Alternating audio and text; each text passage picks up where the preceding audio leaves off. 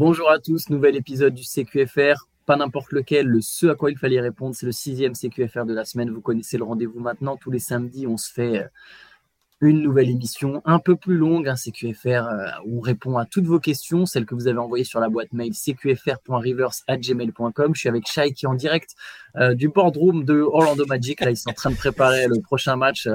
La tactique, c'est simple, faut donner la balle à Paolo, à Paolo Banquero. Voilà, Chai, je te, je te donne mon petit, ma petite analyse. Tu, te rappelles quand ils avaient, euh, ils avaient fait une photo pour présenter une recrue en, plus complètement avaient Ouais, et, du coup, il y avait toute leur free agency, toute leur stratégie de free agency derrière qui était. Euh, ils avaient leak leur plan. Et je ne sais pas de bêtises, il y avait peut-être déjà des trucs sur Aaron Gordon, euh, tu sais, en mode. C'est très possible. Trade, je me souviens. Trade Aaron Gordon, ouais. ouais, bon, et on est aussi, évidemment, pas que tous les deux, on est avec Théo. Euh, voilà, qui est en coulisses. Là, cette fois-ci, son micro est branché, donc euh, il ne peut plus nous, nous insulter comme il le fait d'habitude, ou nous menacer aussi euh, quand on parle de Miami. Mais Théo est là, c'est lui qui va distribuer les questions. salut les gars, salut à tous. Euh, merci encore une fois hein, pour toutes les questions. C'est un peu un crève-cœur chaque semaine de devoir faire le tri. Il y en avait un paquet vraiment euh, super intéressantes. On va essayer de, voilà, de couvrir le, maximum d'entre elles. Et pour commencer, je vous propose de commencer par une question qui nous a été envoyée par l'un de nos anciens rédacteurs en chef exceptionnels. Euh, c'est Wax qui avait été notre rédacteur chef sur le MOOC numéro 5 spécial Kobe, à qui on passe le bonjour d'ailleurs. J'imagine que vous l'avez forcément déjà vu soit chez First Team, soit sur YouTube, soit dans son émission, euh, dans son émission euh, radio et ses, vidéos euh, à la radio avec RTL. Voilà, je, vous pose sa, question. Voilà ce que nous dit Wax. J'ai l'impression que le sport d'une ligue fermée est très très dur à couvrir quotidiennement. Évidemment, il y a plein de choses à dire quand je parle d'un point de vue santé mentale et aussi cohérence de discours. Un grand sage pourrait te dire nous pourrons juger cette saison uniquement à la fin. Perso, je ne suis pas d'accord, nous dit-il. J'ai rêvé toute ma vie d'avoir de la NBA dans les yeux et les oreilles tous les jours. Mais prenons l'exemple des Lakers. Cette année, les analystes ont dit à juste titre que l'été avait été bon au niveau recrutement, ce qui a donné, à des, ce qui a donné lieu à des hot techs succulentes. Le début de saison compliqué, ça a donné lieu à d'autres hot tech, puis ils ont gagné la NBA Cup, encore une fois grosse hot tech, et depuis c'est l'écroulement. Donc en gros, une même personne qui analyse euh, le basket aurait pu dire en trois mois, d'abord les Lakers sont contenders, puis les Lakers sont minables et les choix de la off-season n'étaient pas les bons, puis les Lakers sont parmi les favoris, et enfin les Lakers doivent faire le ménage et presque repartir à zéro. Bref, j'imagine qu'il y aurait des montages hilarants à faire avec, avec euh, des, euh, sur, le, sur le thème dire quelque chose et son contraire, tellement une saison est longue. D'où ma question. N'est-ce pas un peu grisant pour les analystes du quotidien et surtout très difficile, sachant que malgré la bienveillance de votre communauté, il doit toujours y avoir des gens pour séquencer des dires que vous avez pu avoir? C'est super dur au quotidien de. Enfin, même nous, on, forcément, en faisant une, euh, le, CQFR du matin, les articles et tout, euh, enfin, de, quasiment parfois du jour au lendemain, on change d'avis sur une équipe. Euh, on essaye, généralement, on essaie quand même de pas être trop définitif et de pas les fameuses hot takes, les, les, les, les, punchlines après qui peuvent être ressortis où on, on, enterre totalement une équipe. On, je dire, on, transmet quand même notre avis à l'instant T, ou parfois on se projette, mais, mais évidemment que ça peut changer. Les Lakers, c'est un très bon exemple parce que euh, il a raison, au moment de la NBA Cup, euh, tu te dis, ah, finalement, ils sont quand même bien, euh, sur un format un peu similaire, enfin, sur une ambiance playoff, ils sont, ils sont au rendez-vous. Il y a le Brown, Anthony Davis, mais, mais oui, je trouve que c'est, compliqué et ça incite à ne pas trop, bah, à pas être trop, comment dire, véhément et trop définitif sur des choses, quoi. Surtout à ce stade de la saison. Donc c'est, ouais, moi je trouve, je trouve que c'est pas facile. Il a raison. Et, en même temps, euh, je suis aussi d'accord quand il dit qu'on a rêvé de pouvoir voir des matchs tous les jours, euh, que c'était pas avant c'était un rendez-vous hebdomadaire, euh, on attendait les matchs du week-end qui étaient qui passaient à la télé.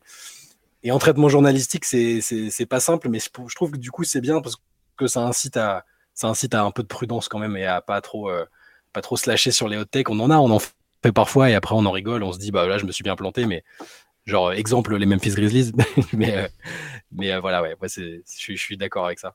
Bah Ouais, clairement, moi, je suis, j'ai l'impression qu'en fait, être journaliste basket, c'est un peu être schizophrène quand tu suis la NBA.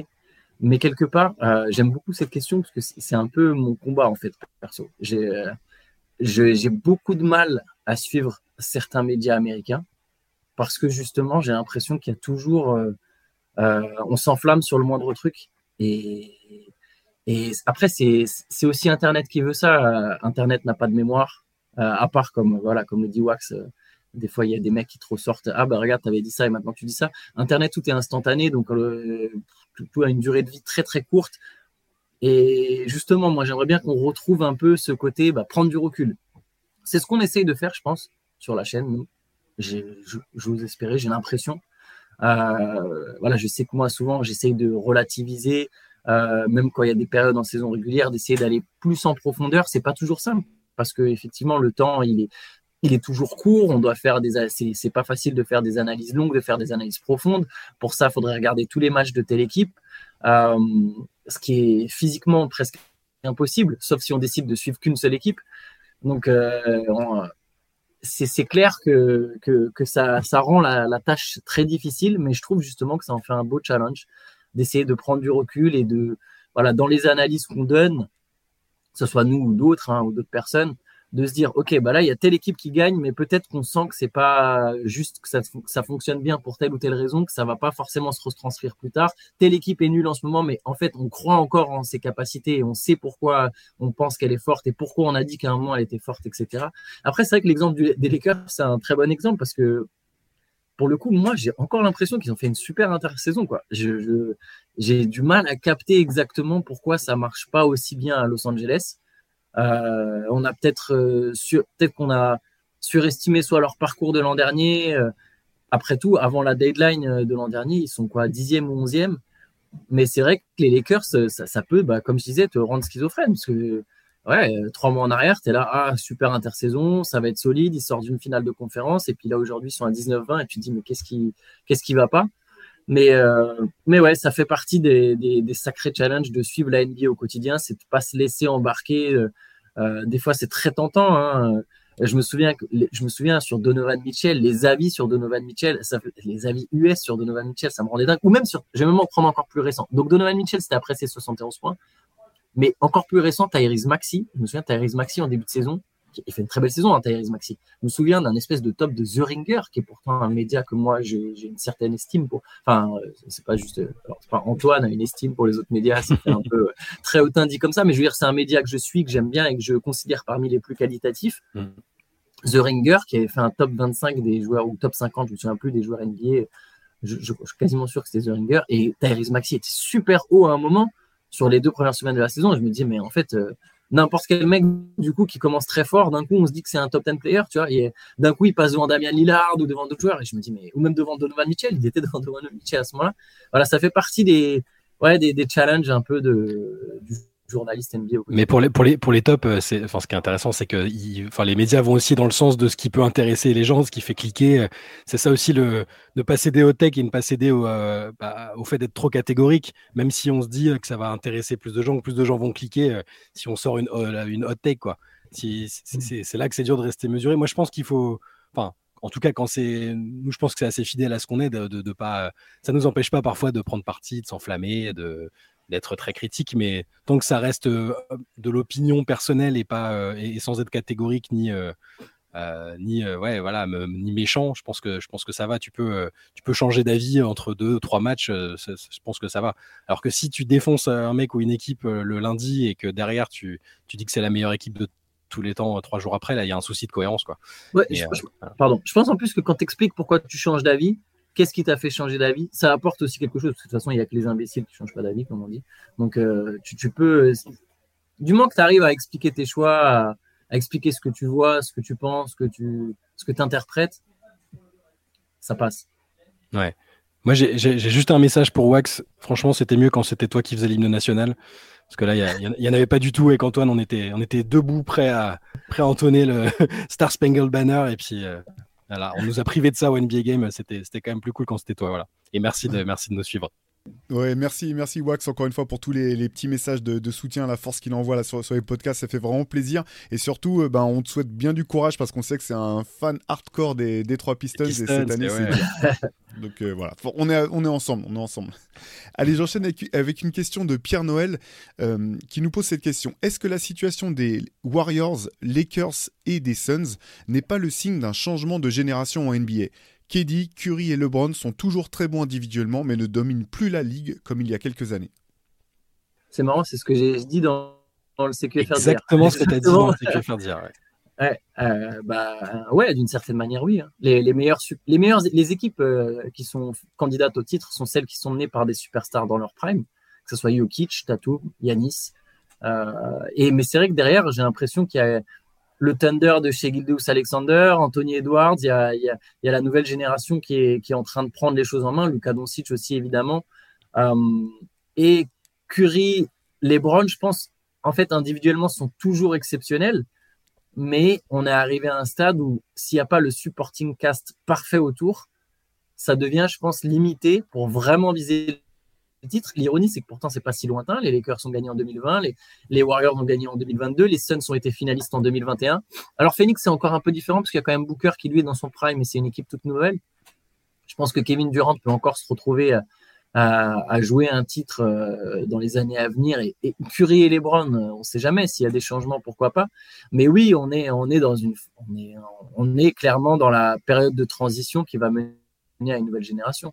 Que ce soit euh, euh, on verra qui sera le prochain visage de la ligue, euh, au-delà des Yanis et Jokic et Embiid aussi, j'ai pas cité Embiid. Les mecs qui sont dans leur prime, Tatum, on verra derrière qui ça donne entre Doncic, euh, chez Alexander, Edwards, éventuellement Wembanyama. Mais on est dans le changement de génération. Moi, les difficultés des équipes dont on a parlé, ça m'a, ça m'a un peu rappelé le, bah, le fait qu'il y avait une date d'expiration à, bah, à, LeBron, à Kevin Durant, à Steph Curry. Quand, tout marche bien pour eux, enfin, sans forcément parler de titre, mais là, on les voit vraiment en difficulté et dans une phase. Euh, je veux dire, les Warriors, euh, visiblement, il n'y a que Curry qui est, un truc qui est, intransférable. LeBron, euh, on voit qu'il tire la tronche un soir sur deux parce que c'est compliqué. KD, dès que les Suns sont en difficulté, il y a tout de suite les rumeurs, il est mécontent. Enfin, et, après, on se rappelle de leur âge et on se dit que il nous reste plus tant d'années que ça à, profiter d'eux et qu'après, ce sera une autre génération. Et après, bah, tu sais ce que tu as, mais tu sais pas ce que tu retrouves après. quels joueurs seront euh, les, joueurs les plus emblématiques, euh, médiatiquement, comment ça va se passer. C'est, moi, c'est, en tout cas, c'est l'impression que ça me laisse les difficultés de ces équipes-là. Et pour autant, je ne peux pas les enterrer parce que euh, bah, ces joueurs-là, en tout cas, les uns et les autres, ont, prouvé qu'ils étaient capables, ne serait-ce que sur une campagne de playoff, de, de rappeler qu'ils étaient les meilleurs et, parmi les plus grands. Donc, mais oui, je pense qu'on est clairement là, on est à une période charnière, euh, ne serait-ce que sur les âges des joueurs en question et sur, euh, les, difficultés que leurs équipes ont euh, en ce moment. Allez, j'enchaîne avec une question qui est un peu liée. deux questions en fait, parce que vous avez été plusieurs à poser des questions sur, sur LeBron. Il y, en a deux qui se rejoignaient. La première de, José, et puis après je vais, je, vais, je vais compléter un peu avec une question posée par David. Donc José qui dit En partant du principe que cette saison 2023-2024 ne risque pas de déboucher sur une nouvelle bague pour LeBron, laquelle de ces possibilités vous semble la plus, la plus probable pour la prochaine saison? LeBron prend sa player option et fait une dernière saison aux Lakers. LeBron signe dans l'équipe qui draft Bronny peu importe où. LeBron fait une dernière fois le chess ringer et signe un petit contrat entre guillemets chez un candidat au titre. Et pour cette dernière option, je vous propose de la combiner avec euh, une question posée par David euh, qui, qui, nous dit que c'est une question un peu de science-fiction. Mais voilà ce qu'il nous dit. À l'issue de, à l'issue de son contrat, soit cet été, euh, soit l'été suivant, en fonction de s'il active ou non son, option. J'imagine bien LeBron signer aux Warriors pour une dernière danse avec ses potes Draymond et CP3 au sein d'une équipe qui serait pour le coup à fond dans un projet EHPAD, mais qui sur le papier pourrait avoir fière allure. Personne ne pensait voir CP3 un jour aux Warriors, donc je me dis que pour LeBron, rien n'est impossible. Je me demande s'il n'a pas écouté euh, le podcast de Bill Simmons il y a quelques jours. Euh, je l'ai trouvé marrant parce que c'était effectivement de la science-fiction. Il, il disait mais pourquoi, euh, pourquoi est-ce que euh, les Lakers se, diraient pas euh, en discutant avec LeBron, est-ce qu'on le traderait pas ou est-ce qu'on envisagerait, on envisagerait pas déjà l'avenir sans lui? Et du coup, il, imaginait les différentes pistes. Et il y avait les Warriors. alors, il parlait pas forcément du, du, fait de jouer avec ses potes Draymond et Chris Paul. Il disait qu'il y avait un il, parlait du changement de relation entre Curry et LeBron sur les dernières années, sur le fait qu'ils s'étaient rapprochés, que maintenant LeBron faisait plein de compliments envers lui et que, euh, et, que ce serait finalement une équipe qui lui conviendrait assez bien, euh, dans laquelle il aimerait jouer. Mais euh, bon, voilà, on est dans la science-fiction. Moi, j'avoue que là, j'avais une idée assez précise de ce que ferait LeBron. Enfin, je, je, m'étais fait une idée même jusqu'à la dernière intersaison où je, l'envisageais bah, finir aux Lakers et puis après tranquillement, éventuellement, si la franchise de Las Vegas voyait le jour à plus ou moins courte durée, bah, attendre la fin de son contrat et, et, et s'engager là-bas en tant que quasiment que joueur propriétaire. Là maintenant, avec les difficultés des Lakers, avec bah, les soucis de santé qu'a eu Bronny aussi, j'ai du mal à voir un peu ce qui, va advenir de, lui. Je pense que tant qu'il a, le contrôle des opérations, alors je sais que souvent ça fait réagir quand je dis que LeBron euh, agit un peu comme un GM ou en tout cas à, voix au chapitre, mais, euh, ça reste quand même euh, je pense, factuel. Il a, son mot à dire sur ce qui se passe. Tant qu'il a un peu son mot à dire, je, pense qu'il peut rester aux Lakers, aux Lakers ne serait-ce qu'une saison s'il est convaincu d'avoir un projet, un projet solide, s'il y a toujours Anthony Davis, s'il peut suggérer des recrues pour moi, c'est pas pas le scénario le plus euh, excitant et le plus à rebondissement, mais c'est ce que j'ai l'impression qu'on se dirige peut-être vers ça. Ouais, pareil pour moi, l'hypothèse la, plus probable des trois, c'est les Browns qui restent à Los Angeles. Déjà, mais sur des contrats courts, hein, avec euh, en faisant en jouer son option, euh, en gardant la flexibilité à chaque fois, je pense. Là, il a déjà fait tout son argent, il y aura peut-être volonté d'être flexible. Je suis pas sûr. J'ai l'impression que l'hypothèse Brony, alors déjà, je pense que longtemps ça a été ça fait un peu partie de comment fonctionnent les médias justement. Je pense que longtemps ça a été un peu monté en épingle le côté bah il ira euh, quoi qu'il arrive là où Brony va jouer. Déjà lui-même avait un moment tempéré en disant non mais quand je dis que je veux jouer avec mon fils, ça veut pas forcément dire dans la même équipe. Parce que je pense qu'à un moment, il en avait peut-être un peu marre que tout le monde se dise Ah, bah, on va drafter Brony pour ça, on va drafter l'équipe qui draft Brony aura les Browns, etc. etc. Euh, je pense pas que c'est une garantie. Et surtout, en fait, Brony, c'est pas sûr du tout qu'il aille à la draft.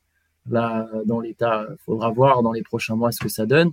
Euh, peut-être que ça sera un peu plus tard. Est-ce qu'il sera drafté? Est-ce que s'il est drafté par, je suis pas convaincu que les Browns forcément aillent jouer là-bas. J'imagine pas non plus euh, l'hypothèse du petit contrat pour chasser une bague. Rejoindre une équipe compétitive, pourquoi pas, mais peut-être pas avec un petit contrat. Ça m'étonnerait pas un truc vétéran, minimum vétéran. Je vois pas les Browns faire ça.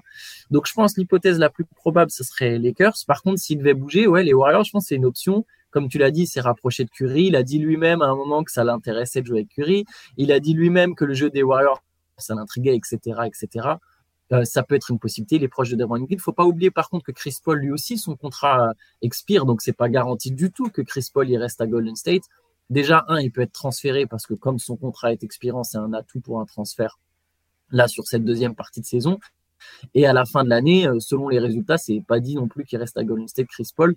Il y aura peut-être une volonté de jouer avec Chris Paul ailleurs. On peut se demander aussi dans les options, si on doit se mettre un peu à fantasmer euh, d'un départ de LeBron, on peut se demander est-ce que les Mavs, ça peut pas l'intéresser? D'aller jouer avec Luka Doncic, un mec qu'il adore, peut-être la jeune star qu'il adore le plus, retrouver Kyrie, être le troisième joueur et être dans un, en fait, il pourrait être un peu comme il l'a été en playoff l'an dernier, c'est-à-dire dans un espèce de role player de luxe. Je sais, ça fait très bizarre de dire ça pour LeBron, mais euh, où il y a deux. L'an dernier, il, était il jouait un peu dans. Alors, il n'y avait pas, il y avait pas Luka Doncic pour le coup autour, ça c'est sûr, mais mais euh, voilà, jouer avec deux arrières, Kyrie et Luka, euh, les Maps seraient même sans doute candidats au titre, très sérieux, très très sérieusement candidats au titre si si allait jouer avec avec Luka et Kyrie. Donc voilà, mais bon, le plus probable, je reste sur, euh, sur Lakers. Dans les hypothèses folles, euh, Simon, s'il pensait à Steak Howard Beck, les deux, ils, potassaient un peu là-dessus. Il parlait de Miami et, de, Cleveland. Beck avait parlé d'Enix, mais il y avait un conflit d'intérêt entre les, l'ancienne agence et tout ça, donc ça se fera évidemment jamais. Mais euh, bon, Cleveland pour un nouveau retour, le, 18e retour à, Cleveland, ou Miami pour un autre retour où il, a passé du bon temps là-bas, même si ça s'était pas terminé en très très bonne entente avec, euh, Pat Riley. Mais, bon, je, je, pense que pour l'instant, le, effectivement, le plus probable, ça reste euh, les petits contrats aux Lakers, euh, sans, sans sacrifice financier, évidemment. Allez, on enchaîne avec une question très ouverte qui nous est envoyée par Nico71. Selon vous, quel est le meilleur two-way player parmi les titulaires en NBA alors, pas mal, pas mal comme question. J'ai beaucoup aimé Il faut repenser euh, à tous les titulaires qu'il y a dans la Parce Que, et surtout, il y a les mecs qui sont potentiellement des two-way players, c'est-à-dire qu'ils ont déjà montré que c'était des forts défenseurs et des forts attaquants, mais c'est difficile d'être euh, ah, de déployer ces deux-là, quoi. Toi, toi, toi tu, tu penses Yanis? Ah ouais, je, en fait, j'ai réfléchi, je me suis dit, bah attends, mais je vais réfléchir parmi les meilleurs joueurs de la ligue et qui est un hmm. two-way player? Bah Yanis, quoi. C'est dans les 3-4 meilleurs joueurs de la ligue, c'est donc, moi, une proposition pour, pour une fois. Ouais, je me demande. Jimmy Butler. Jimmy Butler. Non, j'aurais dit Michael Bridges. Ben, ah, depuis, depuis, depuis avant-hier avec Antoine, on a un peu. Euh, on a un peu, je sais pas, on l'a vu. Cette saison, il est pas bon. Ouais, en le voyant en live, on s'est dit cette saison c'est compliqué. Le fait d'être la première option, euh, ça fait qu'il défend beaucoup, beaucoup moins par la force des choses parce qu'il dépense plus d'énergie de l'autre côté et que ce qui est attendu de lui, c'est de l'attaque. Mais euh, et, je dis ça alors que vous vous rappelez dans le podcast qu'on avait fait, j'avais dit que c'était un lieutenant, euh, un lieutenant parfait, euh, un, excellent two-way player, et c'est vrai, mais non, je pense qu'il y a. Parce que là, si tu prends tous les meilleurs joueurs de la ligue, quasiment, tu prends le MVP en titre, Embiid, c'est quand même un mec qui, est, quand même fort défensivement, qui change la donne en défense. Euh, et qui est le meilleur score, le meilleur score NBA, Antetokounmpo aussi. ouais, je pense que ça, peut partir là-dessus. Moi, je trouve que le, tout player sous-côté, c'est chez Giljus Alexander. Mm. Il est, il est en train de, et, et, je, trouve qu'en défense, il, est meilleur que ce que les gens le disaient à un moment. Alors, bon, il est en tête des interceptions, je crois. Les interceptions, c'est pas toute la défense en NBA, hein, mais il a le potentiel pour être un très fort two-way player, je pense. Mais c'est que mon avis. Je, suis d'accord sur chez Alexander. Je pense qu'il est haut. Je pense que Yanis, c'est le meilleur two-way pour moi dans le sens où c'est le meilleur joueur qui joue mm. des deux côtés. Juste pour aller plus loin sur Bridges, j'ai dit il est pas bon. En fait, je trouve il est décevant cette année, Bridges. Il est, il y a, pas la confirmation de sa demi-saison avec les Nets. Il est en baisse partout. Alors évidemment, ils n'ont pas l'effectif parfait autour, mais tu sens qu'il y a, quand même une, une difficulté au final à, vraiment se créer son shoot. De toute façon, on savait que c'était pas vraiment amené à être une première option. Ça fait, on revient encore sur la question de Wax. Quand Bridges il arrive au Nets l'an dernier, il y a un espèce d'effet, il a 26 points par match. On se dit ah peut-être est-ce que ça peut faire comme Paul George? Non, il y a un écart de niveau et il défend moins. Il défend moins qu'avant. Bah, il a une charge de travail aussi plus lourde en attaque. Euh, les Nets, clairement, n'ont pas de stopper. Hein. Euh, là, en tout cas, Ben Simmons est, blessé, il n'y avait pas de stopper. On l'a vu, et je ne me base pas que sur le match d'hier, hein. c'est vraiment un constat sur la, sur la première moitié de C'est parce que c'est une discussion qu'on a eue hier aussi. mais hier, on en a beaucoup, hier, on en a beaucoup parlé avec Shai en se disant qu'il faisait une saison décevante quand même, Bridges, et pour le coup, dans le match, il a été dégueulasse. bon, c'est un, voilà, c'est un hasard qui fait qu'il n'a pas été bon. Euh, sur le match euh, sur le match à Paris. du coup, je suis peut-être influencé, mais même honnêtement sur la saison, je trouve qu'il est décevant, Michael Bridges. Bah, c'est juste que c'est pas un Quoi, la création de tir. Euh, il y a beaucoup de choses où tu te dis ouais ouais c'est pas un franchise player. C'est la confirmation que c'est pas un franchise player, surtout après ça voilà, ça restera je pense un excellent lieutenant. oui, tu le mets avec une autre star, je pense tu as une vision. En fait, là pour l'instant, il, y a trop qui lui est demandé et, et du coup, il aurait le potentiel pour être un super two mais mm. je pense qu'il y a quand même des mecs devant lui quand même. Allez, on enchaîne avec une question de Nat sur New York euh, qui nous dit Depuis l'échange Anunobi Achiuwa contre Barrett Quickley, New York enchaîne les victoires. Donc la question a été envoyée avant, euh, euh, la rouste qu'ils ont pris dans, la nuit de jeudi. Euh, non, non, non. Après le match, avant le match perdu euh, face au face aux Mavs de, de jeudi. Euh, donc depuis New York a enchaîné les victoires avec même plusieurs statement games contre Minnesota ou la claque infligée à Philly. Depuis les départs des deux croqueurs Barrett et Quickley, Randall tourne à plus de 28 points par match, à presque 50% au shoot. Est-ce que le fait de ramener un défenseur d'élite comme Anunobi, tout en responsabilisant plus Randall offensivement, était le bon choix fait par le front office de New York, ou est-ce que les bons résultats sont juste passagers comme d'habitude et que New York sera éliminé au premier ou au deuxième tour des playoffs.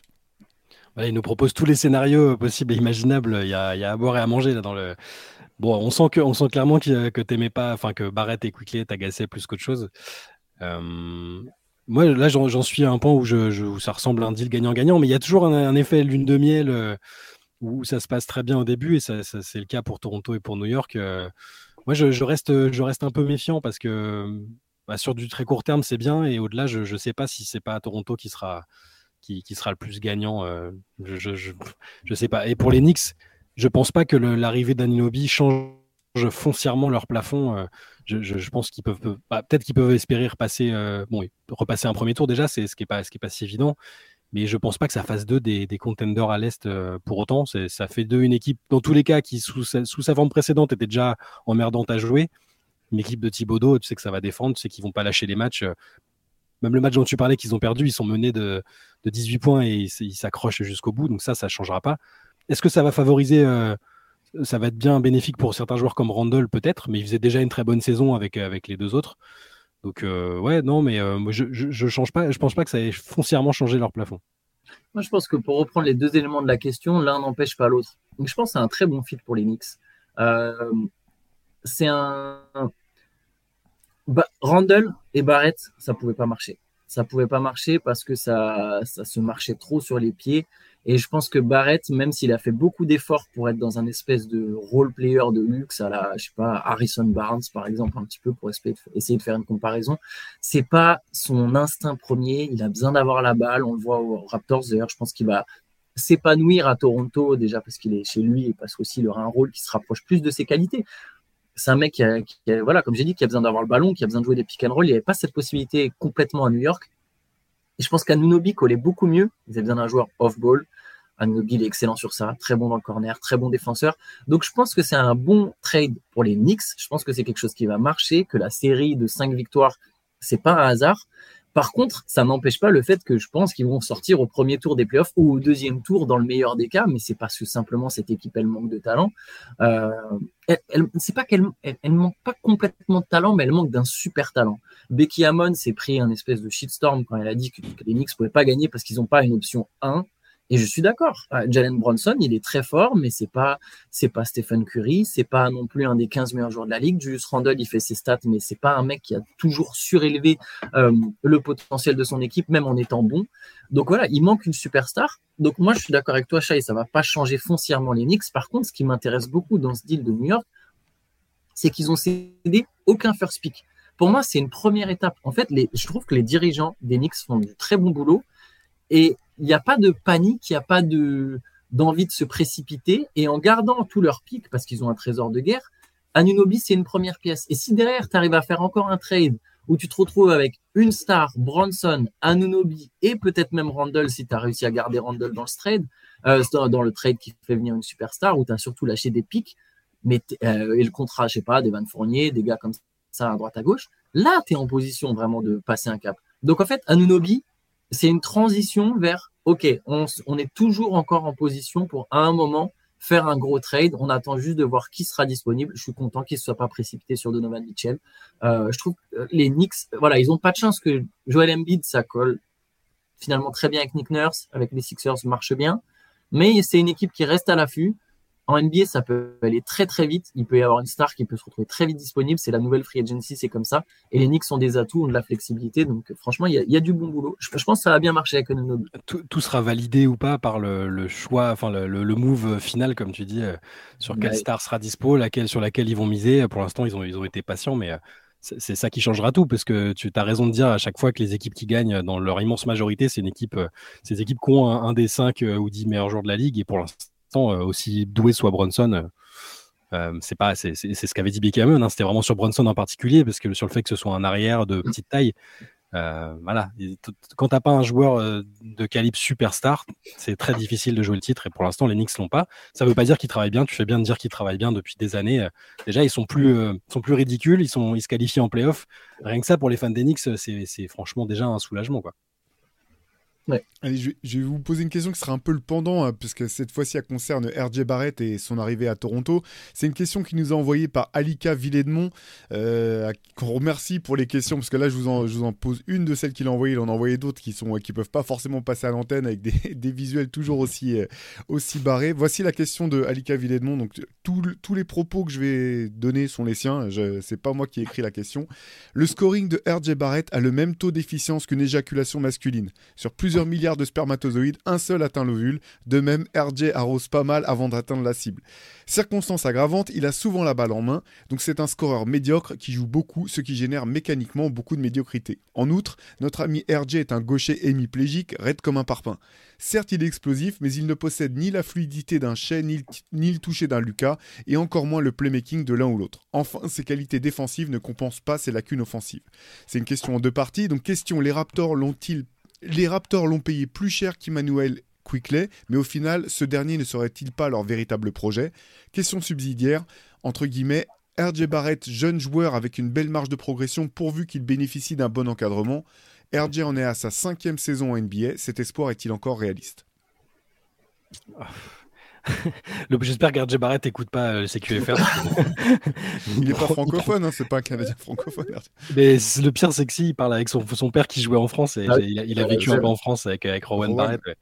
Ouais. Et euh, non, bah, bah, je vais redire ce que j'ai dit. moi, je pense qu'il va s'épanouir à Toronto et qu'on va voir que, que c'était le fit avec Thibodeau, euh, que, encore une fois, j'aime beaucoup, mais je, pense que le fit n'était pas bon entre eux, que c'était pas le coach qu'il lui fallait pour, pour se développer, pour devenir le, bah, la meilleure version de lui-même il y a des choses qui sont vraies dans ce qu'il a dit et dans, ce que, dans les critiques qu'émettent les gens sur RJ Barrett, mais je, pense qu'on va quand même voir un meilleur visage euh, et qu'on va voir un joueur plus épanoui, plus, euh, en confiance, euh, même des deux côtés du terrain. Donc non, moi je vais pas aller dans son sens et je pense que je, pense que Barrett va devenir un très bon joueur et, qu'on va peut-être qu'on va arrêter de dire que c'est un croqueur, un joueur limité. Je, enfin, moi, je, suis dans le camp de ceux qui croient en lui, sans dire que ça va être la superstar d'une équipe ou un, un multiple All-Star, je sais pas, je pense qu'il peut, il a le potentiel All-Star en tout cas. Je vais être un peu plus nuancé, je, ne le vois pas aussi haut. Mais euh, là, par exemple, tu vois, tu parlais de la lune de miel quand des joueurs arrivent. Euh, là, RJ Barrett, pour l'instant, il est à 22 points et 60% au tir et 53% en 3 points. Oui, ça, ça, va, pas. Ça, ça va pas durer. Je pense qu'il y aura un petit euh, retour à la réalité, mais en fait, le projet des Raptors, c'est ni Barrett ni Quickly, c'est Scotty Barnes. Et les, Raptors, je pense, là, ils se sont.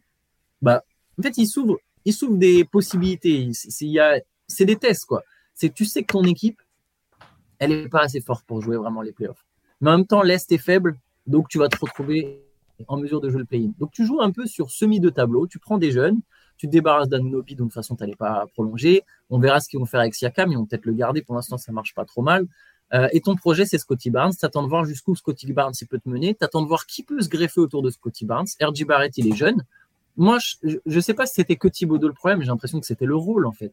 Il, euh, RJ Barrett, troisième pick, normalement, tu arrives dans des équipes où tu as la balle, où tu es, es, celui qui crée le jeu il n'a pas vraiment eu cette opportunité à New York. Il a aussi déçu, faut pas se mentir. Mmh. Euh, il a été inefficace parce que je pense que trop souvent il a joué dans un rôle qui n'était pas le sien ou du spot up, des trucs comme ça. C'est pas un shooter. C'est un mec. Si au lycée il était considéré comme une superstar, Barrett, c'est parce qu'il avait la balle et il jouait des pick and roll.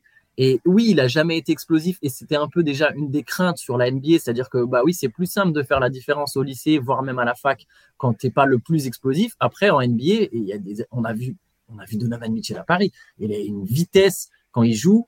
Euh, c'est ce qui fait la différence sur le terrain. Pourquoi il passe? C'est parce qu'il est ultra rapide. Anthony Edwards, il est ultra athlétique, ultra aérien. C'est pas juste la technique. RJ Barrett, il est pas, bien sûr qu'il est athlétique, mais il n'est pas non plus ultra athlétique. Il est pas lent, mais il n'est pas non plus ultra rapide. Donc je pense qu'il pourra jamais vraiment être une superstar dans cette ligue. Par contre, ça peut être un, très bon joueur avec des ballons. La question, c'est est-ce qu'il sera suffisamment bon pour que son équipe ait envie qu'il touche beaucoup de ballons?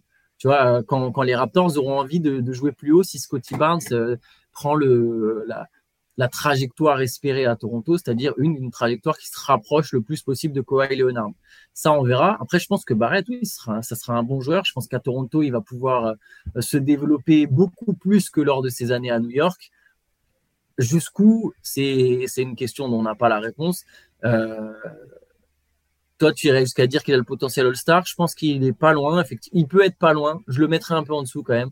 Hmm. Et le problème, c'est quand tu es un peu en dessous avec ce style de jeu, comment tu, quelle est ta place en NBA J'ai pris la comparaison d'Harrison Barnes tout à l'heure. Je pense que RJ Barrett, il peut prendre la comparaison d'un autre top pick canadien qui a eu une carrière un peu bizarre, c'est celle d'Andrew Wiggins. Je pense que pendant longtemps, Wiggins, on a voulu en faire une première option. C'était pas une première option, même s'il y avait du talent. À un moment, il a réussi à se fondre dans un rôle, ça a marché, mais c'était presque une année anomalie au final, hein. l'année aux Warriors où ils font le titre. Bah, Barrett, peut-être qu'il y aura ça, peut-être qu'à un moment, sur quelques années, il pourrait être un joueur qui, qui pèse dans une équipe qui joue le titre. Mais c'est, ça va être vraiment une question d'opportunité, de autour de qui, dans quelle équipe, etc. Lui, c'est pas j'ai l'impression que c'est pas, tu vois, il y a des gars, c'est à coup sûr, tu sais, ouais, c'est sûr, ça va marcher, quoi qu'il arrive, n'importe quel endroit, n'importe quel moment. Barrett, ça va vachement dépendre du contexte question de Jackie Channel complètement différente euh, au, sujet, au, sujet, de Paul George. Ma question est simple, persuadez-moi que Paul George mérite le Hall of Fame. Je ne comprends pas cette situation, entre guillemets, les Clippers sont 4 Hall of Famers.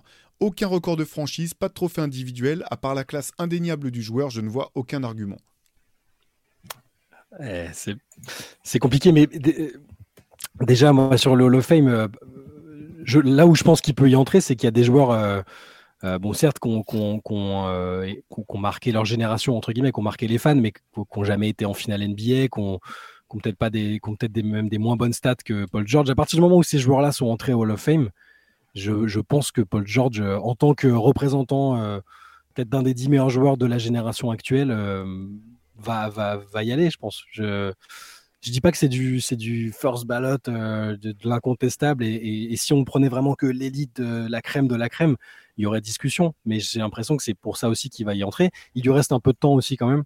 Euh, surtout s'il prolonge au Clippers, il va avoir quelques opportunités, je pense, de d'améliorer euh, sa, sa, legacy. Mais, euh, mais oui, c'est un, cas, un cas particulier quand même, parce qu'il est vraiment entre deux trucs. Il a été franchise player, il a été considéré comme un, un numéro 1 bis, peut-être le, le, lieutenant, le meilleur lieutenant possible potentiel. c'est je suis d'accord, c'est un cas, un cas assez, assez particulier. Moi j'ai du mal à m'exprimer sur le Hall of Fame. De toute façon, comme tu l'as dit, maintenant, j'ai l'impression que les critères sont peut-être pas les plus euh, stricts. Euh, et qu'une fois que tu ouvres une porte, en fait, tu en ouvres plein d'autres. C'est-à-dire que si tu fais rentrer tel mec où c'était à la limite, bah, t'en fais rentrer plein d'autres derrière. Paul George, il a quand même plusieurs sélections All-NBA, dont des First Team. Il a des tonnes de sélections All-Star. Et il, a été un des joueurs marquants de sa génération. Euh, euh, mais c'est vrai qu'il n'y a pas. Il y a eu quand même les tu vois, il y, a, des trucs dans sa carrière, quoi. Il y a les batailles avec les LeBron James en finale de conférence euh, contre le Heat et il y a les campagnes, il y a les actes ratés avec les Clippers, mais il y a toujours un, c'est quand même un joueur qui, a eu un niveau de jeu assez incroyable revenu d'une blessure, il y a une histoire. Je, pense qu'il sera Hall of Fame, mais peut-être pas first ballot. Quand j'y pense, Chris Weber, il a mis combien de temps avant de rentrer Hall of Fame? Bah ouais, c'est très longtemps. Parce que tu vois, il y a, y, y a, une carrière un peu. Euh, tu vois, bah voilà, j'ai été la star de toutes mes équipes, euh, mais mon équipe, on n'a jamais vraiment allé euh, tout au bout, mais on a marqué notre époque d'une certaine manière avec les Kings. Il y a un peu ce côté-là, quoi. Trans, un joueur des Kings et qui, qui, qui, est entré Hall of Fame et qui, et, sur, le coup, je me suis dit, en gros, si lui, il y entre, ça ouvre des portes pour plein d'autres. Euh, parce que c'est un joueur que je trouve que je trouvais génial, j'adorais, c'était spectaculaire. Lui aussi, il a un peu marqué la génération, mais, mais pas non plus tant que ça. Et avec finalement des accomplissements qui sont un peu similaires peut-être à Paul George, c'est Mitch Richmond, tu vois. et, Richmond, bon, il a été champion NBA en fin de carrière, mais euh, bon, euh, j'avais ça. Pas, quoi. Non, voilà, mais il a été plusieurs multiples All-Stars, il a été dans des second team, third team. tu vois, il, Bon, ils ont retiré son, maillot à Sacramento. Peut-être que Paul George. Euh, non, non peut-être pas. Ils vont peut-être pas retirer son maillot d'un côté ou de l'autre. Je pense pas. Je sais pas. Mais euh, tout, ça, tout, ça pour dire qu'il n'y a pas un palmarès euh, dément. C'était pas le meilleur joueur de sa génération. il, a, il a jamais été numéro 1 à proprement parler de son équipe. Et à, Indiana? si, à Indiana. Non, non, je parle de. ah, pardon, de Mitch Richmond, pardon. Oui, oui excuse-moi. Mais, il y a le côté fame dans Hall of Fame et tous les gens qui suivaient le basket dans les années 80-90 euh, quand euh, Richmond euh, jouait, tout le monde sait qui est Mitch Richmond. Il avait fait partie du, trio avec les Warriors. Il est, tout, le monde se souvient de lui. Donc il y a le côté fame. Il était célèbre dans la période dans laquelle il a évolué. Paul George est très célèbre dans la période dans laquelle il évolue en ce moment. C'est un des joueurs les plus connus aussi. Donc c'est pas c'est pas un des joueurs les plus accomplis, mais c'est un. Il a le côté fame qui, entre quand même en ligne de compte. Euh. Alors je dis, je veux pas, je sais que Tracy McGrady a encore plus marqué son époque que ne l'a marqué Paul George. Mais c'est pareil en termes de palmarès, c'est pas c'est pas fou. Il n'a mm. pas fait de finale NBA, bon, et, il est Hall of Fame. Donc, je, donc est-ce qu'il mérite dans l'absolu Paul George? J'en sais rien, ça dépend des critères que qu'on se pose, mais je pense qu'il va y entrer par contre. Pareil je reste avec une autre question qui concerne les Clippers envoyée par Joachim. On parle beaucoup de Boston depuis le début de saison. Beaucoup imaginent aussi une énorme paire Yanis-Lillard en playoff et Denver est considéré aussi à juste titre comme l'un des favoris. Mais est-ce qu'à l'heure actuelle, les Clippers n'ont pas le potentiel le plus effrayant de NBA, avec le meilleur Big Three sur le papier en, en concurrence avec celui des Suns quand ils jouent, et des role-players de grosse qualité Bizarrement, j'ai l'impression que seule la santé de Kawhi et PJ 13 euh, peut les empêcher de faire une finale de conférence ou même une finale NBA. Moi, pour moi, euh, la différence entre les équipes euh, qui, ont été citées là, c'est le niveau de jeu du numéro 1. Yanis, dans son prime, je pense qu'il a jamais été aussi fort. Jokic, c'est le meilleur joueur du monde. Tatum, il est toujours en ascension, mais il est dans son prime. Là, c'est il est dans son prime. Il est sans doute plus mature qu'avant et du coup, d'une certaine manière, il a jamais été aussi fort. Je pense qu'on le verra encore plus fort que ce qu'il ne l'est là. Il va encore progresser, mais jusqu'à présent, je pense qu'il a jamais été aussi fort. Kawhi, il est très très très fort. Il revient très bien. Euh, tout le monde, maintenant, ceux qui nous suivent savent à quel point j'ai toujours euh, défendu les Clippers en maintenant, mais c'est devrait être l'équipe favorite au titre. Et souvent, ça a été parce que Kawhi, parce qu'ils avaient le, un des meilleurs joueurs du monde. Mais je pense qu'aujourd'hui, Kawhi, il n'est pas dans le top 5. Même s'il revient très fort, même s'il est très bon sur certains matchs, j'arrive à voir des moments où je le trouve moins dominant qu'à l'époque de Toronto ou qu'au tout premier, au début des Clippers ou que même la campagne encore 2021, où il était peut-être encore le meilleur joueur du monde sur les moments où il était là, avec Yanis. Là, même quand il est très fort, je sens qu'il n'est pas à ce niveau-là. Et pour que les Clippers gagnent, il faut que Kawhi soit à ce niveau-là. Ils peuvent avoir une très bonne équipe, euh, il y a plein de choses qui peuvent se développer. On peut évidemment parler de l'état de santé, mais à un moment, ça devient plus. Enfin, c'est un facteur, mais à un moment, on peut pas juste. On doit, pour moi, on doit à un moment assumer qu'ils seront en bonne santé. Si on veut décrypter leur équipe et leur chance, on doit assumer ils seront en bonne santé. Donc moi, moi mon truc, c'est même pas de dire ouais, il sera peut-être pas à 100%. C'est j'ai l'impression que même s'il est à 100%, il aura peut-être plus en lui la campagne incroyable de 2019 où tu vois, il y a des moments, bah, juste, c'est le meilleur joueur sur le terrain et tu peux rien faire parce qu'il est là, parce qu'il y a Kawhi et qui prend la balle et qui met 15 points de suite. Et là, je pense qu'il serait capable de, serait capable de le faire par moment, mais pas sur toute une campagne. Et c'est pour moi ce qui différencie les Clippers de, des Bucks, des Nuggets ou des Celtics. Mais j'arrive tout à fait à imaginer quand même un monde où les Clippers vont en finale. Euh, donc, du coup, on pourrait se dire, bah, s'ils vont en finale, ils pourraient viser le titre. Mais il faudrait que, si Kawhi, il n'est pas ce, ce joueur-là, faudrait que Harden, il sorte les playoffs de sa vie.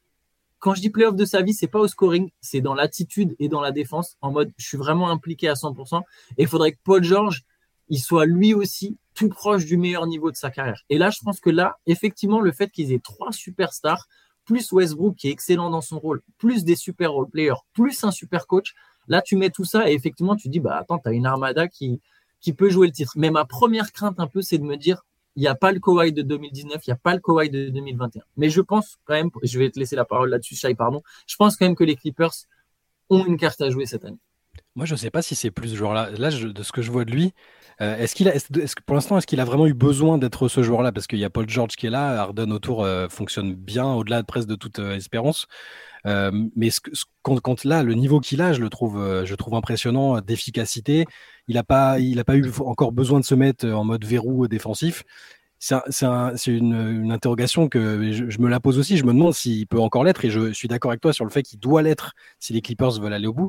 Mais si on part du principe qu'il va être en bonne santé, j'ai du mal. Hein. Moi, je me force un peu là. Tu as, raison de dire qu'il faut qu'on parte du principe qu'il va l'être parce que sinon euh, l'analyse est compliquée. Mais même si je suis sceptique là-dessus, je pense qu'il peut encore être un, joueur euh, super dominant dans, une série de playoffs euh, en tout cas. Mais la, suite nous le dira. En tout cas, oui, ils doivent être considérés vu leur bonne leur bonne dynamique depuis qu'ils ont fait tous ces, tous ces, enfin, ce, trade-là, ils doivent être considérés comme des, prétendants sérieux parce que ça fait des années qu'on se dit que le jour où ils pourront euh, enfin jouer ensemble, ils seront, euh, ils seront dans les favoris. Donc euh, oui, ils doivent, ils doivent être considérés comme tels si tout se passe bien. Non, mais après, tu as raison, c'est légitime ce que tu dis. Est-ce qu'on a vraiment eu les, est-ce qu'on a vraiment eu l'occasion de le voir? J'ai l'impression qu'il y a des moments. J'ai l'impression qu'il y a des moments justement où il essaye de faire la différence et il y a eu des moments où je l'ai trouvé un peu moins tranchant physiquement. Mais attention, c'est pareil. Si on prend le déclin d'un mec qui part de très très très très haut, euh, même quand il descend un petit peu, ça veut pas dire qu'il est bas en fait. Il est toujours très haut. Donc en fait, quand mm. Leonard il est toujours très fort. Moi, c'est un joueur que j'aime beaucoup. J'aime bien le mec. Je sais que sa personnalité, les fans des sports le détestent. Moi, je, l'aime bien. Kawhi, il m'intrigue comme personne et j'aime beaucoup le joueur. C'est un joueur qui me rappelle Kobe sur bien des aspects. Euh, et je trouve que physiquement, il y a des moments où il fait légèrement, enfin, il fait un peu moins la différence. En 2019, tu dis, il y avait cette impression qu'il est intouchable, en fait, que tu ne peux rien faire, que tu peux vraiment, tu peux rien faire parce qu'il est trop puissant et technique. Et, là, je, il y a des moments, je trouve, un peu en dessous, mais toujours très fort. Mais effectivement, les meilleurs joueurs, ils montent en puissance euh, en playoff. Donc, euh, c'est un mec qui va monter en, en puissance en playoff. Peut-être que là, je ne le mettrai pas dans les cinq meilleurs joueurs de la ligue, mais tu vois, c'est un peu comme des mecs comme Jimmy Butler. Quand les playoffs commencent, tu, peux refaire un ranking et tu n'as plus le même ranking. Peut-être que chez Gildeus Alexander, en playoff, il sera plus dans le top 5, Anthony Edwards, il sera plus dans le top 10 ou des trucs comme ça. Donc, Kawhi Leonard, c'est un mec qui peut être dans le top 5 des meilleurs joueurs de la ligue au moment des playoffs et c'est ce qui compte. Moi, je suis tout à fait d'accord qu'il peut faire la différence sur une, deux, trois séries, mais est-ce qu'il le fait sur quatre? C'est ça pour être champion. Si on parle de titre, il faut le faire sur quatre sur quatre séries. Est-ce que Kawhi, a quatre séries de suite comme ça où il domine? Ça, je sais pas. Je, je sais pas, mais ça va être une interrogation intéressante. Je pense que les Clippers vont être super intéressants à suivre en playoff. Allez, une autre question envoyée par Christophe. Alors cette fois-ci, attention, c'est une question à choix multiple. Laquelle de ces affirmations vous semble la plus probable? Kawhi Leonard va jouer plus de 70 matchs cette saison. Wemby fera un quadruple double en NBA au cours de sa carrière. Les Knicks feront une finale de conférence cette année ou bien Draymond Green et Clay annonceront leur retraite à la fin de l'année après que les Warriors aient fini 12e à l'ouest et Steve Kerr partira planter du quinoa bio en Amérique latine. Attends, la première c'était 70 matchs euh, Kawhi? Alors c'est 70 matchs pour Kawhi, euh, un quadruple double pour Wemby, une finale de conférence cette année pour les Knicks ou euh, Green et Clay qui prennent leur retraite à la fin de l'année. Hmm. La plus probable, c'est ça? Ouais. La plus probable. Est-ce que Kawhi il est sur... il... Kawhi, il est en route pour les, pour les 70 Antoine ou pas? Ouais, faut. Il, alors il y a eu un petit, un petit moment d'absence. Attendez, je vais, Mm. je vais vous dire ça tout de suite. Euh, Mais oui, les 70, il peut les. C'est plutôt bien parti quand même. Là, il a, il a, il a 33 matchs joués. euh, euh, il sera. Je pense qu'il sera pas loin des 70. Après, je sais pas s'il Ouais, sera à ouais. 70, mais c'est une possibilité. Moi, je dirais que c'est ça le plus probable. Après, euh, parmi les propositions restantes, je pense pas que je pense pas que Draymond et Clay vont prendre leur retraite. euh. en tout cas, pour pour Draymond, c'était un peu, euh, je pense que c'était un peu théâtral, histoire de, de de faciliter sa rédemption, de la discussion avec Adam Silver. Bon, voilà, je je dis pas qu'il a pas il a pas été mal et qu'il a pas douté et tout, mais je pense pas qu'il ait l'intention de prendre sa retraite. Le, qu- le quadruple double de Wembanyama, j'y crois hein, pendant sa carrière. Je, je, Ouais. je, je trouve que c'est probable parce que enfin le, le scoring euh, il l'a euh, le gros scoring les, les rebonds euh, aussi. Les contres il est tout à fait il a au moins 10 contres dans les pattes à partir du moment où il jouera un match à 40 minutes donc imagine un match en double prolongation où il joue tout où il joue tout et je pense que le quadruple double il est pas du tout il est pas du tout à exclure. C'est peut-être le joueur actuel peut-être le seul qui semble capable d'en faire un donc ça et les Knicks en finale de conférence cette année je pense pas mais c'est pas mais voilà il y a toujours des scénarios où, euh, où tu profites de blessures d'autres équipes euh, tu, on sait pas c'est pas improbable en tout cas. Je, mets, je mettrais quand même peut-être Kawhi à 70 matchs. Allez. Alors moi, le fait que pour Wembanyama, la question a été ouverte à toute sa carrière, je vais dire la, je vais dire Wembanyama, je, je vais pour juste pour différencier, je vais dire que Wembanyama c'est la plus probable, mais mais je pense que Kawhi à 70 matchs, elle est, elle est aussi probable. Mais, mais je serais vraiment pas surpris que Wembanyama il tape un triple double dans sa carrière, surtout avec la manière dont le jeu évolue, Quadruple. le nombre de possessions. Ouais. Oui, pardon, pas quadruple pas triple, quadruple, triple il l'a déjà fait, euh, quadruple. Je serais même pas étonné qu'un jour où il se rapproche des 10 contre, il le cherche. Euh, Mhm. Et, et ce qui serait logique. Hein. euh, Ah, il veut marquer l'histoire Je aussi sais il l'a pas. dit Bah ouais, je serais pas. Donc, euh, ça peut arriver euh, dans les six premières années de sa carrière. Déjà, dans les missions on lui avait donné des missions là pour ses 20 ans on avait donné 20 missions. On avait déjà mis comme mission d'essayer d'être le joueur en activité euh, qui a le plus de contre sur un match. Parce que pour l'instant on n'a rien contre lui mais c'est Javel McGee quoi. Contre. Parmi, parmi les joueurs en activité évidemment il y a des joueurs qui ont déjà fait plus. Mais euh, déjà ce serait bien d'e- d'effacer Javel des, des des records des records actuels Euh, allez, je vous propose une question euh, plus perso envoyée par euh, Fabien. Euh, il avait envoyé deux questions, je vais vous poser sa deuxième. Qui nous dit Il voudrait savoir en fait quelles sont les relations que vous entretenez avec les autres médias NBA francophones. On vous a régulièrement vu chez First Team ou participer aux émissions de Rémi ou Jacques Monclar, et j'étais plus étonné et content de voir récemment Shai sur le plateau de Hype. On vous voit par contre rarement, voire jamais collaborer avec Trash Talk. Bref, ce serait intéressant d'avoir un petit panorama des différentes plateformes francophones NBA avec lesquelles vous collaborez et ceux avec qui vous n'avez a priori pas ou moins d'affinité. Le tout sans langue de bois, bien sûr. Bah, c'est pas tellement une question d'affinité ou quoi. Après, il y a des médias qui, euh, euh, bah, collaborent plus euh, avec d'autres. Par exemple, là, tu il prenait l'exemple de Trash Talk. Je ne crois pas que Trash Talk fasse beaucoup de crossover avec d'autres médias, tout simplement. C'est pas, c'est pas tellement leur fonctionnement. Ça veut pas dire qu'on s'entend pas bien. Euh, moi, je- quand on croise Bastien, Alex et tout, euh, c'est toujours très très cordial. euh, Ils sont très sympas. Il y a pas de il y a zéro souci. Façon, je crois pas qu'on ait des soucis avec des gens en particulier. hein. Euh, à chaque fois, à chaque fois, ça, ça reste un milieu très sympa où c'est cordial. Je dis pas qu'il y a pas des, j'imagine qu'il y a des certaines personnes qui s'en- s'entendent pas entre eux, mais après on a des, on connaît mieux certains, certaines personnes. Euh, chez Bean, on connaît très bien Rémi. Bah, Théo a joué au basket avec Rémi. On voit souvent Rémi sur des, sur, sur des événements aussi. Euh, avec Ja- Jacques euh, contribue au MOOC. euh, Il, a- il écrit, euh, il écrit dans le MOOC dans chaque numéro. Donc forcément, c'est des plus parce que c'est des relations de plus longue date. Mais après, les affinités avec les uns et les autres. euh, bah, pour Hype, c'est très récent. Par exemple, euh, j'ai été invité sur le plateau bah, euh, par un, un- un ami, un ancien, un ancien collègue, Paul, qui bosse, euh, qui bosse avec eux. Donc euh, après, c'est parfois, même sans connaître et sans avoir d'affinité, c'était juste euh, une question d'opportunité.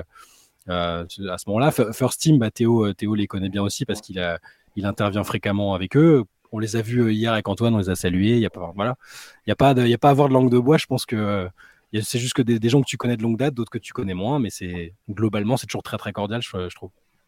Ouais, et puis il faut, il y a, y a rien à exclure comme, euh, comme partenariat. C'est tout à fait possible que, que, qu'un jour sur tel ou tel événement, on, ou telle ou telle émission se retrouve avec telle ou telle personne d'un autre média. C'est, il y a, nous, il n'y a pas de porte fermée. Je pense que de toute façon, les médias, les autres médias non plus n'ont pas de, porte fermée envers, envers nous. Après, moi, à titre personnel, je suis plus à Paris, je vais de moins en moins aux événements. Donc, forcément, pour tisser des liens, c'est plus compliqué qu'à une époque, euh, qu'à une époque où justement, on faisait pas tout ça on faisait pas de vidéos, etc. À ce moment-là, on connaît, moi personnellement, je connaissais plus de monde. Je sais que pareil, euh, Théo est toujours euh, actif, mais on a, on a des membres de la rédac qui, qui, fréquentent moins, euh, entre guillemets, le milieu qu'avant. Hmm. parce que parce qu'on évolue en tant que personne, on habite à des endroits différents maintenant. Enfin, chacun chaque, chacun mène sa vie, donc c'est parfois un peu plus compliqué de, de créer les liens que que Shai justement. toi, pour le coup, bah, j'ai vu, je l'ai vu au match. Hein, Shai connaît beaucoup de monde. Euh, mais euh, ouais, il n'y a pas de il n'y a pas de volonté de pas être avec tel ou tel média. Nous, on est ouvert complètement. Bah, je, je, tout à fait d'accord avec vous. Et d'ailleurs, bah, je remercie quand même les, les, les, gars de Trash Talk d'avoir mis en avant le, podcast Hoop Culture dans une des émissions euh, juste avant Noël. Donc, euh, ça montre bien qu'il n'y a, vraiment pas de barrière comme il y a pu y avoir pour être dans le game depuis un peu plus longtemps, euh, une époque où c'était vraiment des rivalités à peine cachées entre les médias. J'ai l'impression qu'il n'y a, plus trop ça dans, dans, le milieu basket français en tout cas. Allez, une question EDF, envoyé par un Michael, qui nous dit euh, J'ai beaucoup de mal avec vos doutes, entre guillemets, sur une éventuelle médaille de l'équipe de France de basket aux Jeux Olympiques. J'avais écouté vos previews pour le mondial en septembre dernier et je vous trouvais bien trop optimiste, sachant que pour presque tous, vous annonciez l'objectif c'est la médaille d'or, même l'argent, on serait un peu déçu. Je ne comprenais pas de telles affirmations car potentiellement, je mettais la France assez largement derrière les USA et le Canada. Et là, quelques mois plus tard, vous vous demandez si l'équipe de France a une chance de gagner une médaille. Pourquoi un tel revirement juste à cause de deux matchs perdus alors que cette équipe de France sera forcément meilleure en jouant à domicile et avec les arrivées probables de Wembanyama et Koulibaly et le retour de, de Nilikina? Bah, euh, Moi, je, pense vraiment qu'à l'époque où on était très optimiste, alors il y, a une part de on n'a peut-être pas voulu voir certains signaux de la compétition précédente, euh, voilà, mais, mais sur le potentiel, il y avait un noyau de, cette équipe qui avait été en finale des, des, JO. Euh, il y a, en termes de talent, enfin, c'est les Allemands qui ont été champions du monde, hein, c'est pas les Américains, c'est pas les Canadiens. Les Allemands étaient eux sur une phase ascendante. Enfin, la, la, France n'est pas non plus à, à, 8, à 8000 km en termes de niveau euh, que de, l'Allemagne, je trouve. Donc on a été très optimiste, trop optimiste peut-être, c'est sûr. Et, aujourd'hui, c'est plus de la prudence que, du scepticisme, je pense. C'est de la prudence parce qu'on a vu qu'on s'était un peu euh, bah, peut-être enflammé sur ce qu'ils pouvaient faire. Et là, même avec euh, les arrivées euh, ou retours des uns et des autres, il faut, faut, aussi prendre en compte le niveau de la compétition. C'est-à-dire que c'est des JO, les Américains vont venir surarmés, les, les, autres équipes auront leur star. Donc là, c'est plus légitime, ça me paraît plus légitime d'être prudent et dire que ça va être plus compliqué peut-être d'obtenir une médaille. Enfin, je sais pas, peut-être que, peut que je me trompe, mais. En, fait, surtout que dans notre podcast, si je me souviens bien, c'est donc dans les grandes questions de 2024, la question c'était de savoir le scénario le plus probable. Et donc pour nous, le scénario le plus probable, euh, on a plus ou moins avancé qu'une défaite en quart. Hmm. En tout cas, que le quart serait le moment un peu clé, un peu difficile. Donc c'est pas tant qu'on est très sceptique ou très pessimiste sur une médaille française, c'est plus euh, les JO déjà c'est différent. Et c'est plus on se dit bah le scénario le plus réaliste c'est un quart. Mais ça veut pas dire qu'on croit pas du tout à une médaille quoi. C'est et c'est juste que s'il y a des pourcentages bah peut-être que euh, chance de sortir en quart de finale 33% chance de choper une médaille 25% par exemple tu vois. Et là du coup bah ouais ton plus crédible au niveau du pourcentage c'est de sortir en quart euh, pour ce qui est du de la coupe du monde euh, bah oui, on s'était planté, c'est vrai. Tous les deux, on voyait vraiment bien la France gagner. Mais paradoxalement, une des raisons pour laquelle moi perso je voyais la France gagner, c'était parce que je ne croyais pas trop en la concurrence. Donc j'avais plus que, c'est pas vraiment que j'ai, enfin j'avais sans doute, enfin, j'avais surestimé l'équipe de France, mais j'avais surtout sous-estimé certains des adversaires de l'équipe de France. je pensais que le Canada serait pas prêt aussi vite. Je pensais que le Canada allait pas allait avoir des difficultés d'adaptation avec le, basket FIBA. Je pensais que chez Gildeus Alexander, j'imaginais pas qu'il serait aussi fort, aussi vite, même en FIBA. Euh, il y a vraiment un truc qui s'est développé dans ce groupe Canada que j'avais pas vu venir. Euh, je pense que si la France n'est pas dans le groupe du Canada, euh, ça change la donne. Hein. C'est la première défaite, c'est une claque directe. la France aurait pu faire une compétition totalement différente. Par contre, les doutes qu'on a sur l'équipe de France, il remonte pas juste à ces deux matchs de Coupe du Monde, parce que même l'Euro où la France fait une médaille, la France passe tout près de sortir en huitième et en quart. Mais vraiment tout près, c'est des semi-miracles à chaque fois qui font que la France bat l'Italie et la Turquie, c'était la, Turquie-Italie. Mm. Donc en gros, euh, la France, dès l'euro, elle aurait pu se retrouver bredouille et sortir dès les huitièmes. Et du coup, euh, derrière dire au JO, ah bah la France, elle a peu de enfin c'est un peu moins réaliste de viser une médaille, ça paraîtrait d'un coup, je sais pas, ça serait pas juste du pessimisme, ça serait une espèce de réaction logique. Moi, je pense que le retour de Wembanyama, enfin l'arrivée de Wembanyama va faire beaucoup de bien. Je pense que cette équipe de France, elle va être effectivement bien mieux préparée elle va être déterminée et elle a une chance de faire une médaille. Par contre, l'erreur que je veux pas faire par rapport à la Coupe du Monde, c'est que cette fois-ci, je veux pas sous-estimer la concurrence. Hmm. Euh, le Canada, on a vu que c'était très solide. Il faudra voir dans quel état de forme et avec quelle motivation les joueurs canadiens viennent, mais ils ont une vraie carte à jouer. Euh, la Slovénie, ils ont beau avoir moins de talent que nous, la simple présence de Luka Doncic, c'est une équipe super dure à jouer. On a toujours, en fait, je pense qu'on aura toujours des lacunes dans la, création, dans la rigueur. On a un vrai manque de rigueur en équipe de France, ça fait des années. Euh, peut-être que oui, l'ambiance des JO, le fait d'être à domicile va pousser cette équipe à chasser un peu ses vieux démons. Mais voilà, tout ça fait que je me dis, bah, le scénario le plus probable, c'est quand même bah, d'être un peu à la place du con. Mais je suis pas du tout à exclure, moi, que la France, et c'est ce qu'on avait dit d'ailleurs, on avait dit, ça dépendra en fait du match-up. Ça dépendra du match-up en quart. Si la France a un bon match-up en quart, la France, bien sûr qu'elle peut aller chercher une médaille. Mais tu disais, tu disais que de toute façon, euh, tu voulais plus faire l'erreur de sous-estimer la concurrence. De toute façon, il n'y a même pas l'option de la sous-estimer, je pense. Ah, vu que, a priori, pour des JO, les gens, ils sont quand même hyper concernés, ils veulent y aller. Les États-Unis, on sait très bien ce qui est en train de se tramer. Le Canada euh, va être encore euh, mieux renforcé, que Murray notamment. Et logiquement, les stars des autres nations qualifiées, s'il y a du Jokic, Yanis, Luka, enfin, c'est impossible de sous-estimer la concurrence. Donc maintenant, il va falloir se concentrer sur l'équipe de France elle-même et, espérer à la fois des bons tirages et à la fois qu'il y ait une prise de conscience après la dernière compétition euh, et que l'effet Wembanyama, euh, comme tu disais, soit, soit important.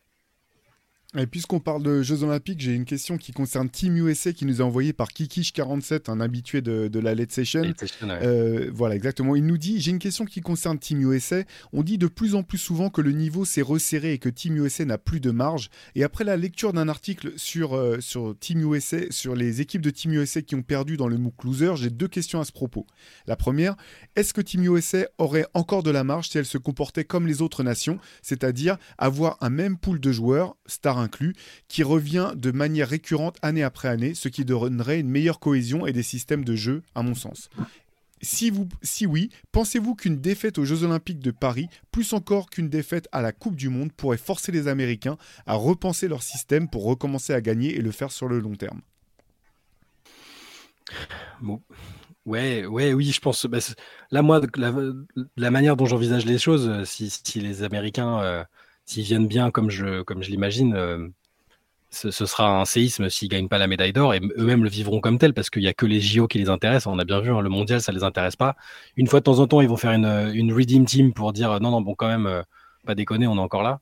Mais c'est les JO qui les intéressent. Donc si ça ne marche pas, surtout avec euh, la pléiade de stars qui risque de venir, peut-être que ça va, ça va les faire réfléchir au même titre que, vont que doivent, doivent faire réfléchir les, le fait que de plus en plus de joueurs internationaux dominent en NBA, soit des MVP, des champions ça doit à un moment, euh, je ne sais pas qui va aura la prise de conscience, si ça viendra de la NBS, ça viendra de, de USA Basketball, du système en place avec le, en, euh, dans la fac, tout ça.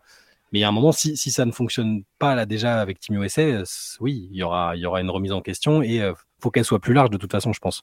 La manière dont sont formés les joueurs, tout ça, on en discutait justement avec Antoine quand on était au Paris Game. C'est, il y a, Là, le, niveau d'excellence des joueurs internationaux est en train de prendre le pas sur celui des Américains. Ils attendent une nouvelle génération de joueurs, euh, des visages un peu marquants une fois que les Curry, KD, euh, LeBron sont plus là. Donc je pense, oui, s'il y a contre-performance, je pense encore qu'ils ont une marge. Hein. Je maintiens, on en a discuté plein de fois avec Antoine. Euh, je pense que s'ils viennent avec leur meilleure équipe possible ou presque, ils ont une marge sur la concurrence. Et je pense aussi, par contre, que c'est impossible pour eux de se, préparer avec la même équipe tous les ans ou tous les deux ans. Ça, ils, en veulent pas. Et Grant Hill, qui est le nouveau directeur de, Team USA, il, ne veut plus leur imposer de la présence au stage, de la présence aux compétitions euh, mineures. Il veut leur laisser le libre choix de venir quand ils veulent. Donc ça, je pense pas que ça bougera par contre. Bah, pour moi, c'est oui, c'est évident que les Team USA seraient meilleurs s'ils ont le même groupe euh, sur trois compétitions de suite. Euh, ça me semble impossible parce qu'en fait, la décision, le pouvoir, il est entre les mains des joueurs. Et le, USA Basketball peut euh, essayer de mettre des plans en place, mais ça, dépendra toujours des joueurs. Et les joueurs, je pense que eux, dans le fond, malgré tout leur côté patriote et compétiteur, il y aura, ils auront ponctuellement des volontés, ce sera le cas par exemple à Paris, de vouloir un peu, euh, tu vois, rétablir les hiérarchies en mode, Eve, regardez, venez, on vient là et on vous tape tous. Mais ils n'auront pas envie de le faire sur le long terme. Parce qu'une solution, par exemple, ce serait de dire, ah bah, si vous vous engagez avec Team USA, vous voulez jouer une compète, bah, vous devez jouer trois, deux compètes. Vous jouez au moins une Coupe du Monde et, les Jeux Olympiques. C'est pas juste on vient au JO, on zappe la Coupe du Monde. faut viser deux étés où vous êtes là, voire trois, mais bon, trois, ça me semble plus compliqué. Donc deux étés, donc potentiellement trois ans euh, où tu t'engages à jouer pour Team USA. Les joueurs, je pense qu'ils voudront pas. je suis pas sûr qu'il y en ait. Et je pense pas qu'ils. Voilà. Donc, euh, ils eux, ce qu'ils visent, c'est le titre NBA. Leur vie, c'est le titre NBA. Ce qui les fait manger, c'est le titre NBA. C'est pas Team USA. Les Jeux Olympiques, c'est une escapade sympa dans un pays euh, selon la destination où ils viennent et a priori ils gagnent tout le monde au basket. Sauf que ça marche plus trop comme ça. Donc ok, il y a de nouveau un peu maintenant le côté compétition, on doit bosser, mais ils vont pas s'imposer des longues préparations, ils vont pas s'imposer des on, on, reste. Il y a peut-être quelques joueurs qui seront prêts à le faire. Il y a peut-être deux trois mecs qui vont dire bah ouais ok je fais la Coupe du Monde et je fais les JO, tu vois mais il n'y en aura pas tant que ça. Et, et du coup, leur, euh, je me demande si leur marge de progression, c'est soit une génération ultra dorée où du coup, il y a tellement de stars américaines que de toute façon, même si c'est pas les mêmes chaque année, il y a suffisamment de talent individuel pour gagner. Soit c'est une révolution de leur formation, mais là, on est sur du beaucoup plus long terme, de leur manière de former des joueurs euh, et, de créer des mecs qui ont, qui ont, plus de fondamentaux, qui, je sais pas, parce que là, leurs meilleurs joueurs, au final, ils apprennent à jouer en NBA. En fait, ils apprennent vraiment le basket en NBA et jusqu'à jusqu'à un certain stade, c'est juste leur qualité athlétique sur la formation AAU, sur le système AAU. Euh, il n'y a pas de, de, vrai. Là où ils apprenaient à la fac sur 3-4 ans, regarde, c'est un peu ce qu'on a posé, la question, la question que tu as posée à Michael Bridges euh, à Paris, euh, où il explique bah, tout ce que j'ai là, je le dois à, Jay Wright, à, Coach Wright à Villanova, parce que c'est là que j'ai appris à jouer au basket. Euh, mais des mecs qui font 4 ans de fac, 3 ans de fac et qui apprennent à vraiment avec un qui apprennent avec un coach à jouer au basket, il y en a pas. Il y a des mecs, ils apprennent à jouer, ils apprennent les fondamentaux. C'est-à-dire qu'ils ont tous les fondamentaux individuels, le footwork, le dribble, le shoot, tout ce que tu veux, ils l'ont appris avec plein de coachs individuels ou dans le système AAU, etc. Mais ils savent pas comment jouer en équipe et comment jouer de la bonne manière, le fameux truc play the right way, et ils apprennent ça en NBA, quoi. ça, ça peut être une marge de progression pour eux, ça. C'est ça, c'est ce qui fait que Villanova, c'est tu parles de la question que j'avais posée à Bridges hier sur le, fait qu'il y avait cinq joueurs de Villanova euh, à New York. Bon, lui, il est tout seul à Brooklyn, mais et, sur le fait à chaque fois, pourquoi est-ce que c'était des joueurs aussi efficaces, aussi euh, directement bon en NBA, quoi. Et bah parce qu'il il, disait que c'était euh, Jay Wright et la, formation à Villanova, euh, euh, la, ouais, la façon de bien jouer collectivement, d'être très solide sur les fondamentaux. Et tu vois tous les joueurs en question, Jalen Bronson, même DiVincenzo, Josh Hart, c'est des, des, joueurs complets et, prêts à l'emploi presque parce qu'ils n'ont pas fait qu'une année, qu'ils ont été formés avec des préceptes sur plusieurs saisons. Ils ont fait au moins deux ans et, et d'ailleurs, ils ont, il y en a certains d'entre eux qui ont gagné même deux titres universitaires, ce qui est quand même ultra compliqué à faire. Donc, euh, ouais, bah, je suis d'accord, la formation, c'est un chantier qui, je sais pas s'ils s'en empareront, mais ça, ça méritera un jour une discussion, euh, une discussion un peu plus ample. Et d'ailleurs, pour Team USA, peut-être qu'à un moment, il faudra remettre un coach universitaire à la, à la mhm. tête de Team USA, un mec qui les fera jouer en équipe, mais il faut que ça soit un coach universitaire ultra charismatique pour mhm. que les joueurs les écoutent.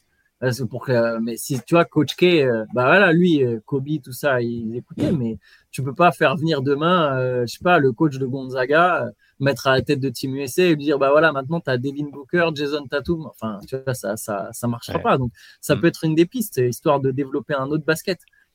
Mais bon, à voir. J'ai une dernière question euh, sur la formation, mais juste, juste euh, au passage, euh, tu, parlais de demander aux stars de s'engager sur la durée. C'est quand même ce qu'avait fait Coach K avec les équipes de Team USA qui ont joué les JO 2008, 2012 et un peu plus. on leur avait demandé un engagement, notamment aux stars, sur plusieurs, sur plusieurs compétitions hein, pour les Kobe, les LeBron, les Dwayne Wade, Chris Paul, etc. On leur avait demandé hein, de s'engager sur la durée. Enfin, c'était juste pour, pour le remplacer. Allez, petite question formation envoyée par Baptiste, euh, parce que ça colle avec ce que vous étiez en train de dire. Comment expliquer l'apparent manque de fondamentaux tactiques chez les jeunes basketteurs américains comparés aux internationaux? C'est peut-être un cliché, mais j'ai régulièrement l'impression que beaucoup de pivots européens, et pas seulement ceux dont le nom se termine, se termine en itch, feraient de meilleurs meneurs de jeu que la plupart des gardes sortis de NCAA chaque année. Qu'enseignent les coachs de middle school, high school à leurs jeunes basketteurs? Le saut en hauteur et le sprint?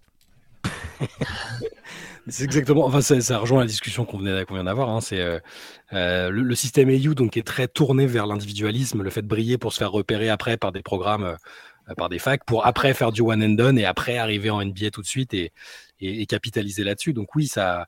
moi, je suis pas un spécialiste de la formation, du coaching et tout ça, mais c'est assez, assez, clair que les, jeunes Serbes ne sont pas formés comme les jeunes Américains. Et, tu vois dans les catégories de jeunes déjà, les Espagnols, les Serbes notamment, sont très très axés sur euh, tactique, fondamentaux euh, techniques, euh, intelligence de jeu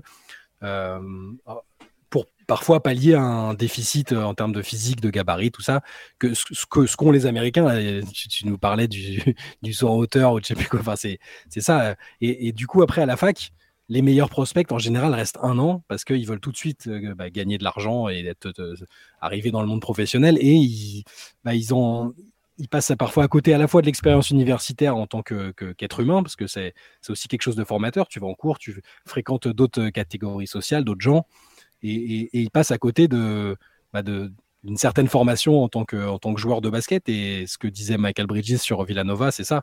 Après, tout le monde n'arrive pas à former des joueurs comme, euh, le faisait Jay Wright euh, avant d'arrêter avec Villanova, mais il y a encore des programmes qui sont très formateurs et où tu retrouves des, mecs et plusieurs mecs d'une même génération après en NBA qui ont fait 2-3 ans et, et, tu vois que ça leur sert après dans leur relation aux autres, dans la manière de jouer au basket tout simplement et, et d'être des, des, professionnels qui sont adaptables après à d'autres type de basket. Il y a des joueurs qui sont plus faits, euh, qui seraient adaptables au basket Shiba plus facilement que des joueurs qu'on considère comme des stars aujourd'hui en NBA, je pense.